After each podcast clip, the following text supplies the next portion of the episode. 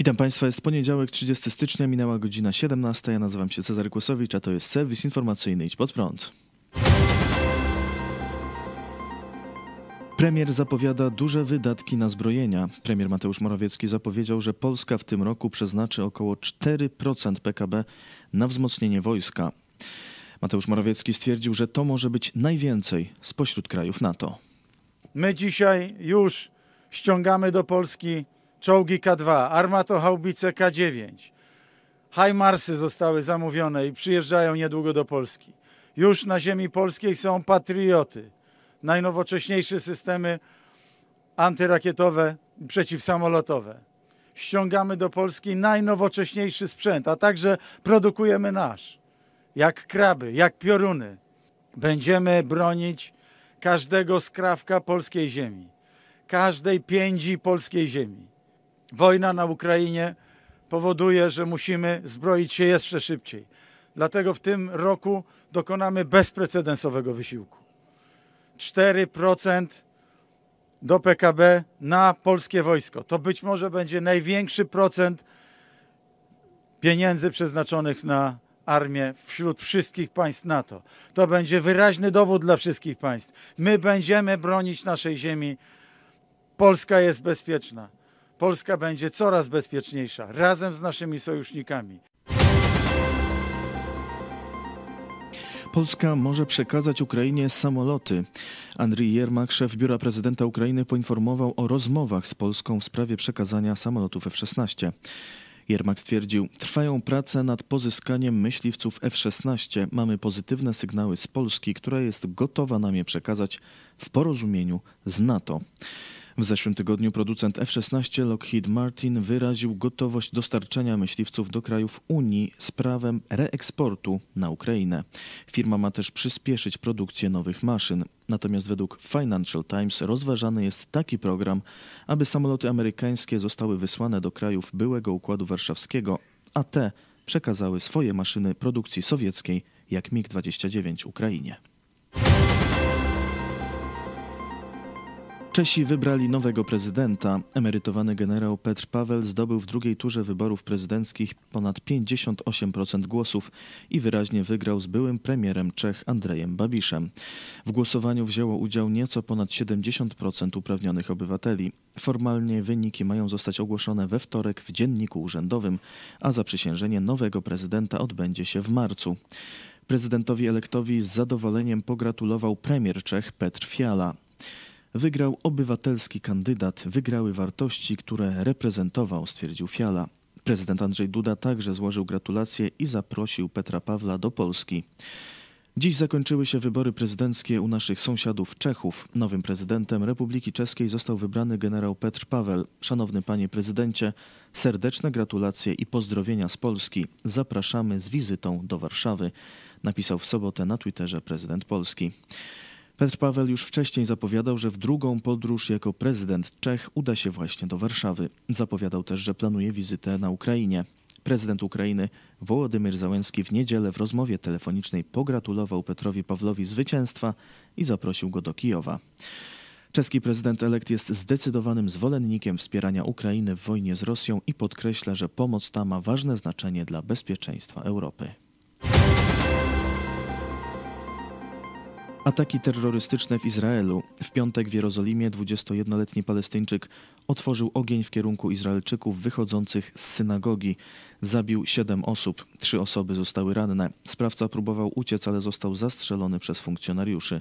Szef izraelskiej policji Kobi Shabtai określił te zbrodnie jako jeden z najgorszych ataków, z jakimi Izrael spotkał się w ostatnich latach.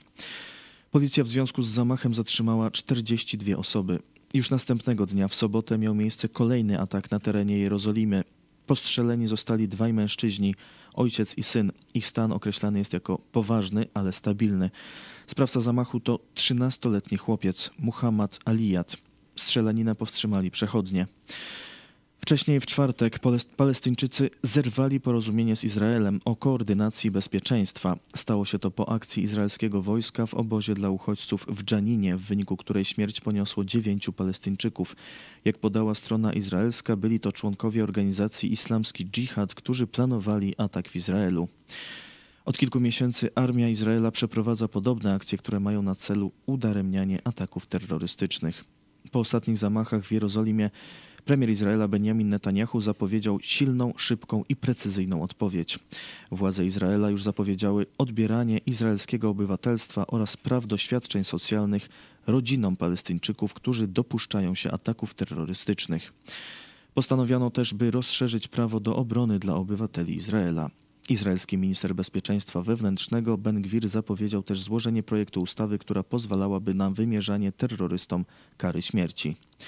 Na eskalację napięcia w stosunkach izraelsko-palestyńskich reagują Stany Zjednoczone. Szef amerykańskiej dyplomacji Antony Blinken ma dzisiaj złożyć wizytę w Ramallah, gdzie mieści się siedziba władz autonomii palestyńskiej oraz w Jerozolimie. Blinken ma rozmawiać z obiema stronami konfliktu. Spalenie Koranu mogło być inspirowane przez rosyjskie służby. Fińskie Ministerstwo Spraw Zagranicznych zapowiada, że zbada rosyjskie powiązania z Rasmusem Paludanem, założycielem antymuzułmańskiej partii Twarda Linia. Aktywista dokonał spalenia Koranu przed ambasadą Turcji w Szwecji oraz przed meczetem w Kopenhadze. W odpowiedzi na to wydarzenie prezydent Turcji Recep Erdogan oznajmił, że w takiej sytuacji Ankara nie poprze członkostwa Szwecji w NATO. Blokada ratyfikacji członkostwa Szwecji w Sojuszu Północnoatlantyckim jest z kolei w interesie Rosji, która sprzeciwia się ingerencji krajów zachodnich w wojnę z Ukrainą. Dość szybko w tej sprawie odkryto rosyjski wątek. Paludan, aby zarejestrować demonstrację, musiał oiścić opłatę. Szwedzkie media ujawniły, że 320 koron wpłacił za niego prokremlowski dziennikarz Hank Frick, pracujący przed laty dla wielu rosyjskich organizacji medialnych. Frick potwierdził, że zapłacił za Paludana, jednak nie prosił go o to, żeby spalił Koran. Nie było takiej intencji, to nie był mój pomysł, stwierdził w rozmowie z portalem The Insider i dodał, że od czasu aneksji Krymu przez Rosję nie współpracuje z rosyjskimi mediami, a obecnie zajmuje się pomocą humanitarną dla Ukrainy.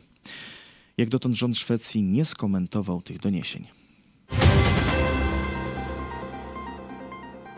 W ostatnią sobotę minęło 450 lat od uchwalenia w Polsce Konfederacji Warszawskiej, pierwszego na świecie dokumentu gwarantującego równość religijną i etniczną obywateli. Sejm w czwartek z tej okazji przyjął przez aklamację uchwałę upamiętniającą to wydarzenie.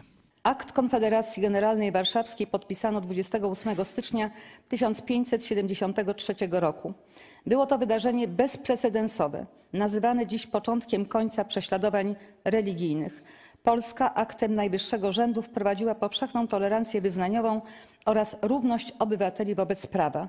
Prawo do wolności religii stało się w ten sposób filarem Rzeczypospolitej, a do jego przestrzegania musiał zobowiązać się każdy nowo wybrany władca.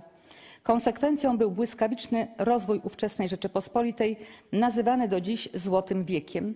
W kraju bez stosów osiedlali się bowiem ludzie różnych wyznań z całej Europy, wzbogacając kraj kulturowo i finansowo. Zachowanie Sejmu skomentował podczas wczorajszego nauczania pastor Kościoła Nowego Przymierza w Lublinie Paweł Chojecki. Kilka dni temu Sejm Rzeczpospolitej uczcił Konfederację Warszawską. Wspaniały dokument z czasów wielkości Rzeczpospolitej, z czasów reformacji protestanckiej w Polsce, z czasów Złotego Wieku, gdzie polska szlachta wszystkich wyznań powiedziała, że w sporach religijnych nie wyciągną szabel przeciwko sobie, ale będą dyskutować i że nie będzie w państwie polskim dyskryminacji z powodów religijnych.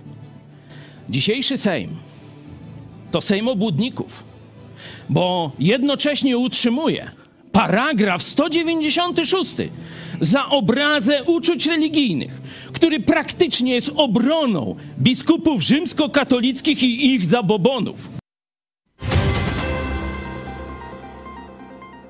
Jutro, 31 stycznia o godzinie 11.15 odbędzie się rozprawa apelacyjna w procesie pastora Pawła Chojeckiego, redaktora naczelnego naszej telewizji. Pastor Kościoła Nowego Przymierza w Lublinie jest sądzony za słowa i poglądy. Grupa hejterów i prokuratura oskarża go m.in. o obrazę uczuć religijnych katolików. Sąd pierwszej instancji skazał pastora Chojeckiego na 8 miesięcy ograniczenia wolności w formie prac społecznych i zapłaty kosztów postępowania w kwocie niemal 21 tysięcy złotych. Obrona chce uniewinnienia, a prokuratura domaga się kary więzienia. Proces o słowa wytoczony pastorowi Chojeckiemu stał się impulsem dla uruchomienia szerszej akcji w obronie wolności słowa w Polsce. Do akcji można się włączyć zamieszczając w mediach społecznościowych krótki film o tym, co dla Ciebie znaczy wolność słowa. Jeśli chcesz okazać wsparcie pastorowi Chojeckiemu, dodaj hashtag support pastor Chojecki. To wszystko w tym wydaniu serwisu. Dziękuję Państwu za uwagę.